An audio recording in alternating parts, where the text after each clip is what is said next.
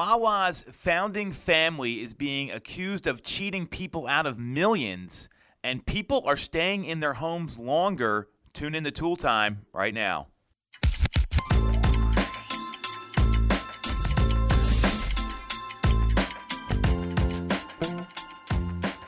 This is Tool Time. Welcome back. I'm Tom Toole. She's Jess Lyon. Hello. And sound like Uncle Leo here from Seinfeld. You might not even get that reference. I don't. Okay. It's a shame. That's one of the best shows of all time. Uh, so we got an interesting show here today, this week. First thing in the news Wawa, the backbone of quick eating in the Delaware Valley and now expanding all along the East Coast, there are some serious accusations against their founding family, the Woods, for cheating coworkers, former workers, out of millions of dollars. What do you think about all this? So it reminds me of something that we talk about all the time. Um, all these lawsuits that are coming up against Zillow. Um, I feel like as this company is getting bigger and bigger and it's spreading across the country, people are just going to obviously go after it and want a piece, and that's exactly what's happening here. But reading through the article, it sounds like since they are privately owned, it they're getting away with a lot of crap. It seems like, and it sounds like um, they are not doing right by their employees and the employees' eyes or the former employees' eyes. Um, they were, I guess, paid out a lot less than what the stocks were worth at the time. So do I see this going anywhere? Is it going to have a huge effect on Wawa? I would say not. I mean, they're getting hit with a ton of lawsuits right now. That and you know the the hack on the database with everybody's credit card information and things like that. But Wawa's number two in the country in terms of convenience stores.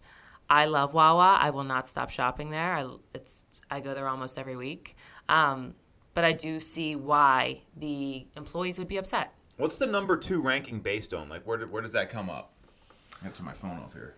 Hold, please. I'll find it. We were going to talk about this article. So while you're looking that up, I mean, to, to me, there's a bigger issue here than what happened to their co to their former workers.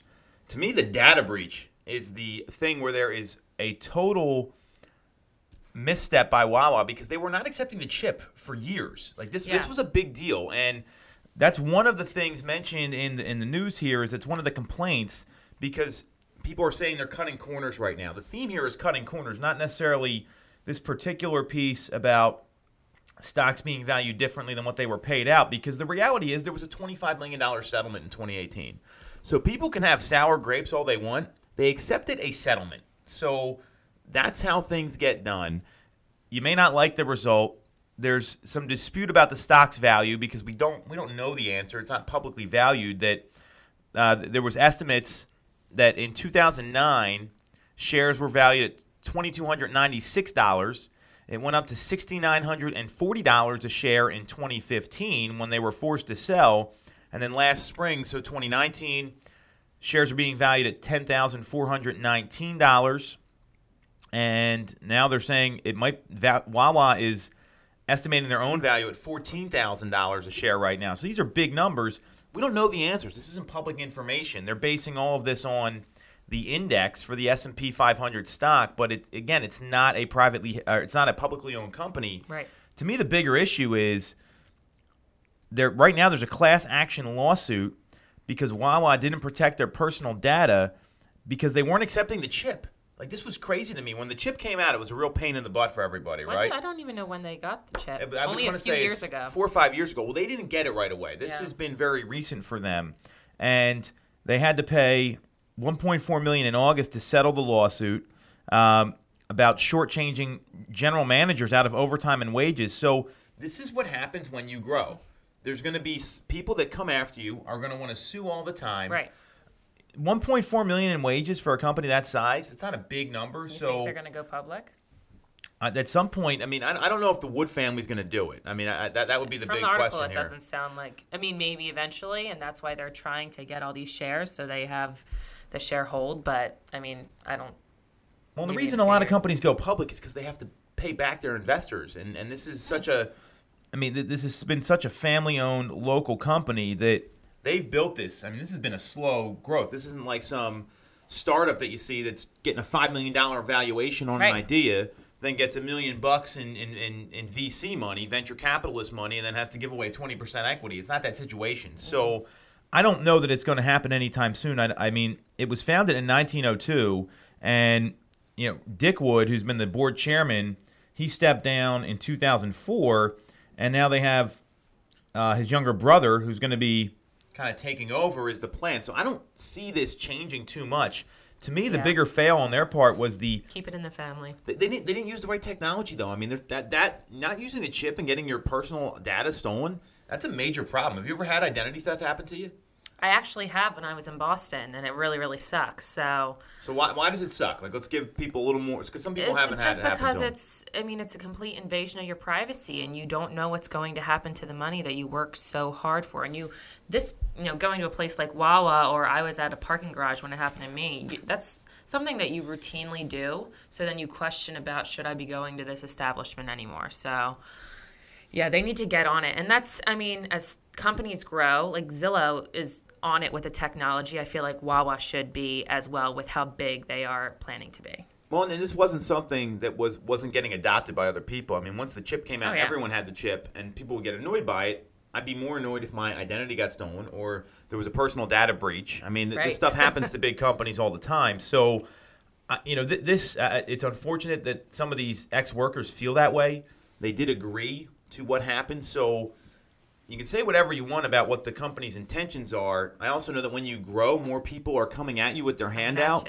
So that's kind of par for the course here, and that, that that's what happens. I just I'd love to see them be a little more secure with technology because everyone's paying with debit cards and credit cards right now, and that's where it can really hurt the consumer more than anything else. Right. Now you can pay with Apple Pay. You can pay with Apple Pay, which is secure. There you So go. You got that going for you. All right, so next topic: Why are people staying in their homes for so long? So there was a. Now this has been a, a developing story because about ten years ago, people were staying in their homes. About seven years was the average, Right. Roughly.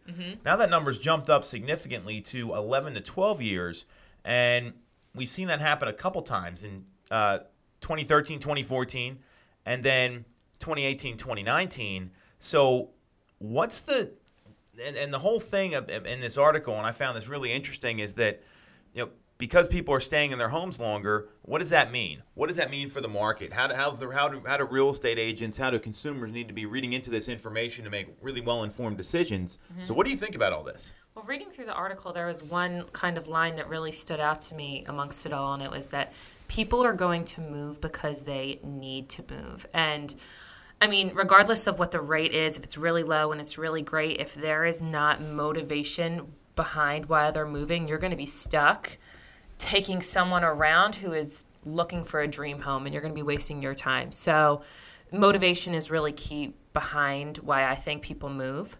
Um, but also, I feel like the stages of life have kind of been pushed back a little bit. And, you know, even even for me, I mean, buying a home, going straight to that home that you might not be think as a starter home, something that's like a little bit bigger, um, a little bit higher in price range. I think that comes a little bit later down and down the road now into your 30s. Sorry, I gotta turn my phone off too. So, great observation there. In that um, you mentioned people are, are are making a bigger move earlier than they used to because what I what the trends that we're Later. seeing happen right now are that Oh, early. people are getting married later in life. This is this is documented. Household formation is different in the U.S. and as a result, people are shying away from those first-time home buyers, um, like the, like that two-bedroom townhome, the one-bedroom condo, all that sort of stuff. And what they're doing is they're kind of going right into that like trade-up move because Yeah. there's really like four cycles, right? You have the first time, then you have a trade-up, and then you go premium luxury, and then there's downsize. And the softest part of the market right now is premium luxury. Uh, n- no question about it. I mean, there's tons of data, tons of reports about this all across the country. So they're going right to trade up. So the first time buyer market, there's always going to be people that are that are going there. Right, right. The trade up, there's there's more competition there where people are going right to that 20 year home potentially Mm-hmm. versus buying something, then buying something else, then moving up. There's not as many steps involved. And what I also know is that the crash in 2008 was the regard of irresponsible purchasing and a lack of uh, of financial planning in, in the right way, where people are like, I can afford it, or I can qualify, not Yeah, afford it, right? are- Big difference. Yeah. And all of a sudden, they're buying homes they shouldn't have bought. And moving also costs a lot of money. Yeah. So you brought up motivation. I totally agree with you there that it's when people need to move, that's when we're seeing a move because it costs so much to move. And if you're looking for that luxury move up, it's going to cost you a lot more money. Now, there's also people out there that move seven times in nine years. I'm not saying that's right or wrong, it's just what happens.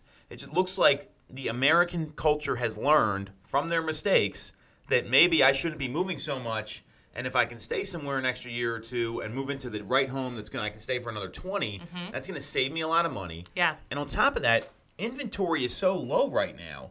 One of the biggest objections we hear is if only the right Nothing out house there. came on the market. If only I was able to identify the right opportunity. So when that happens, that's going to slow down the cycle because Mm-hmm. people sometimes will look for a home for two or three years and maybe look at five of them, Right. which isn't very much. I mean, you think about just the time involved with that. I mean, that's like literally like two and a half hours out of two years. I mean, you do the math. So we're seeing a lot of that happen as well. So there are some market conditions here, and because rates are so low, people's payments are really affordable, and these rates have been low for a year or two. A lot of them are refinancing, staying put, and sometimes adding on to their property or, or making some adjustments that make it a little more livable for them. So there's a lot of market conditions that have driven this. Uh, is, is what I see more, more than anything else. Um, I feel like the buyers are really, really, and like you said, they're educated, they're savvy, and I feel like there was this stigma um, where you know staying in one place, maybe renting or staying with your family in order to save money was kind of looked at as like, what are you doing? Why are you not out of your house at 25 years old? And that's definitely not the case now. Saving up money and saving for that kind of home that you would maybe move into as your second home, as your first home now, that's really what I see with a lot of the buyers that I work with. What we're also seeing too is as we move into the decade here, um, is that it looks like there's the opportunity for more move-up buyers because the U.S. is entering into a, a big patch, a demographic patch of people between 30 and 39, and usually that's when people get married, have kids, they need more space, and so an increase in children means that you know more first-time buyers should be move-up buyers if their home's too small. Um, birth rates have the potential to grow in the next 10 years because of the way households are getting formed. I'm in that group. okay. All of my friends are getting married and having kids, so I, I see it all around me. It's definitely happening. And what's happening as a result is that there's this, this there's this bullish rate, and there's also people that have been older have been staying in their homes longer too. So it looks like this is kind of poised to maybe move the other direction here.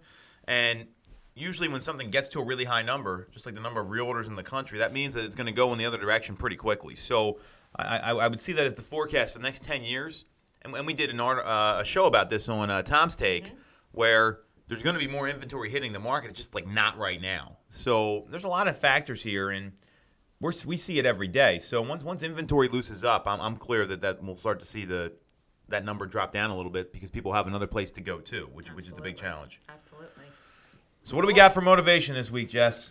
We are talking about T. Harv Eker. He is kind of like a rags to riches story. He kind of was broke at 27 years old, and now he is a business owner and author. He does a lot of motivational speaking. Um, he's really great. I was listening to him talking, and he says you need to learn your way to success. So he wrote a book called The Secrets of the Millionaire Mind, which I've read, and I, I, I, like a it? while ago. I mean, this was like over ten years ago. So it was something that you know, it's one of those books where it tells you, hey, here's how to think differently. Here's how to look at your what financials a little did. differently. Kind of like what we just talked about. This Yeah. is a good, very uh, timely quote on your part here. Give me the quote again because I, I want to make sure I get this right here because I do have something I, I want to go over. You need to learn your way to success. Really easy. So, well, the reason, but the, the key there is you need to learn your way because you can. I mean, there's a lot of ways you do that. Digest content, like success leaves clues. We've heard this before. So, follow people who are successful. Look at the behaviors they partake in every day. Look at the things they do to move the needle. And if you just copy those things, it's usually going to work out for you, right? What I'd also say is that you're going to have a lot of failures along the way, and you need to learn from those too. Because the people that don't get further, you see them same make the same mistake over and over and over again. Right. Um, I look at the, you know, the, the, the people that I mean, we see a lot of, we deal with a lot of realtors, so we're Mm-hmm. going to take it there, where they do the same thing all the time. They don't have like that consistent. Okay, I need to get in the office every day and make my calls and run. The, the Apple Watch there, very high tech, I am high tech, but I have to uh, turn out, learn how to turn it big off. Big time the call there. so you, you have to learn from those failures because when you do the same thing over and over again and you're expecting different results, that's not going to get you any more success. It's going to get you the same amount, maybe Right. a little less, maybe a little more, but not that that big jump that a lot of people tend to look for. So I, I see learning from failures and also like digesting content and, and following people that are also successful because it's so easy to find them right now. Yeah. It's not like I mean, I I feel like that the world has changed so much in the past 20 years because when I got into business, like I didn't know about all these like people that are coaching and like Gary Vaynerchuk wasn't a thing and on all these other people because you read a book and And now some it's people, everywhere. And some people don't Now like reading cool. books, right? Well, Yeah. I, I would say success is cool now, and that used to not be the case. Right. Especially during the 1990s when I was uh, in my formative years here. So You were hustling it. I don't know about that, but I- I'm just saying it's it's it's a little easier to find. Yeah, it's funny that you say that because when I was listening to his story today, that's exactly what he did. He was at a place where he was he had no money and he was like, "Let me look at these people, these businessmen who already did it and just copy and study and learn exactly what they did and now look at him." But when I'm thinking about this, you need to learn your way to success. I hear if you are not where you want to be, uh, there is something that you are not applying that you already learned, or you need to go out and get yourself some more education. And once you do that, you are going to start to grow, and it might not be the most comfortable thing growth. I mean, it's like a growing pain, right? It's not growing comfort or tickles or something like that. But once you do experience that growth, it's going to get you to a place where you can take what you learn and put that into um, you know what you want to do and success. Well, and you brought up something really interesting there. It's you have to go out and find people that are doing what you're doing, and, and I would actually say say one step further is that when you um, being coachable is part of this. I mean, because if you're gonna sit there and like listen to the stuff and then you don't implement it, like you're not learning anything. Then I mean, it's it's great to learn stuff, and you also have to like learn how to implement, and Yeah. that, that's another key component there. Because when you give pushback and you tell the guy who's runs a hundred million dollar company or whatever it is. Well, I, I don't I don't agree with that. Well, then you're not learning anything. So you're not being coachable and keeping an open mind. And learning to keep an open mind is really really important. Oh yeah, absolutely. And you know what else I was thinking about this that when you do start to learn and you're talking about people need to hear it over and over and over again, it once it hurts you enough, then you will learn and then you will change. So, like I'm saying, you really need to dive deep and kind of see what you need to do for yourself in terms of self-education. Good stuff. We'll catch you next week. Thanks, Jess.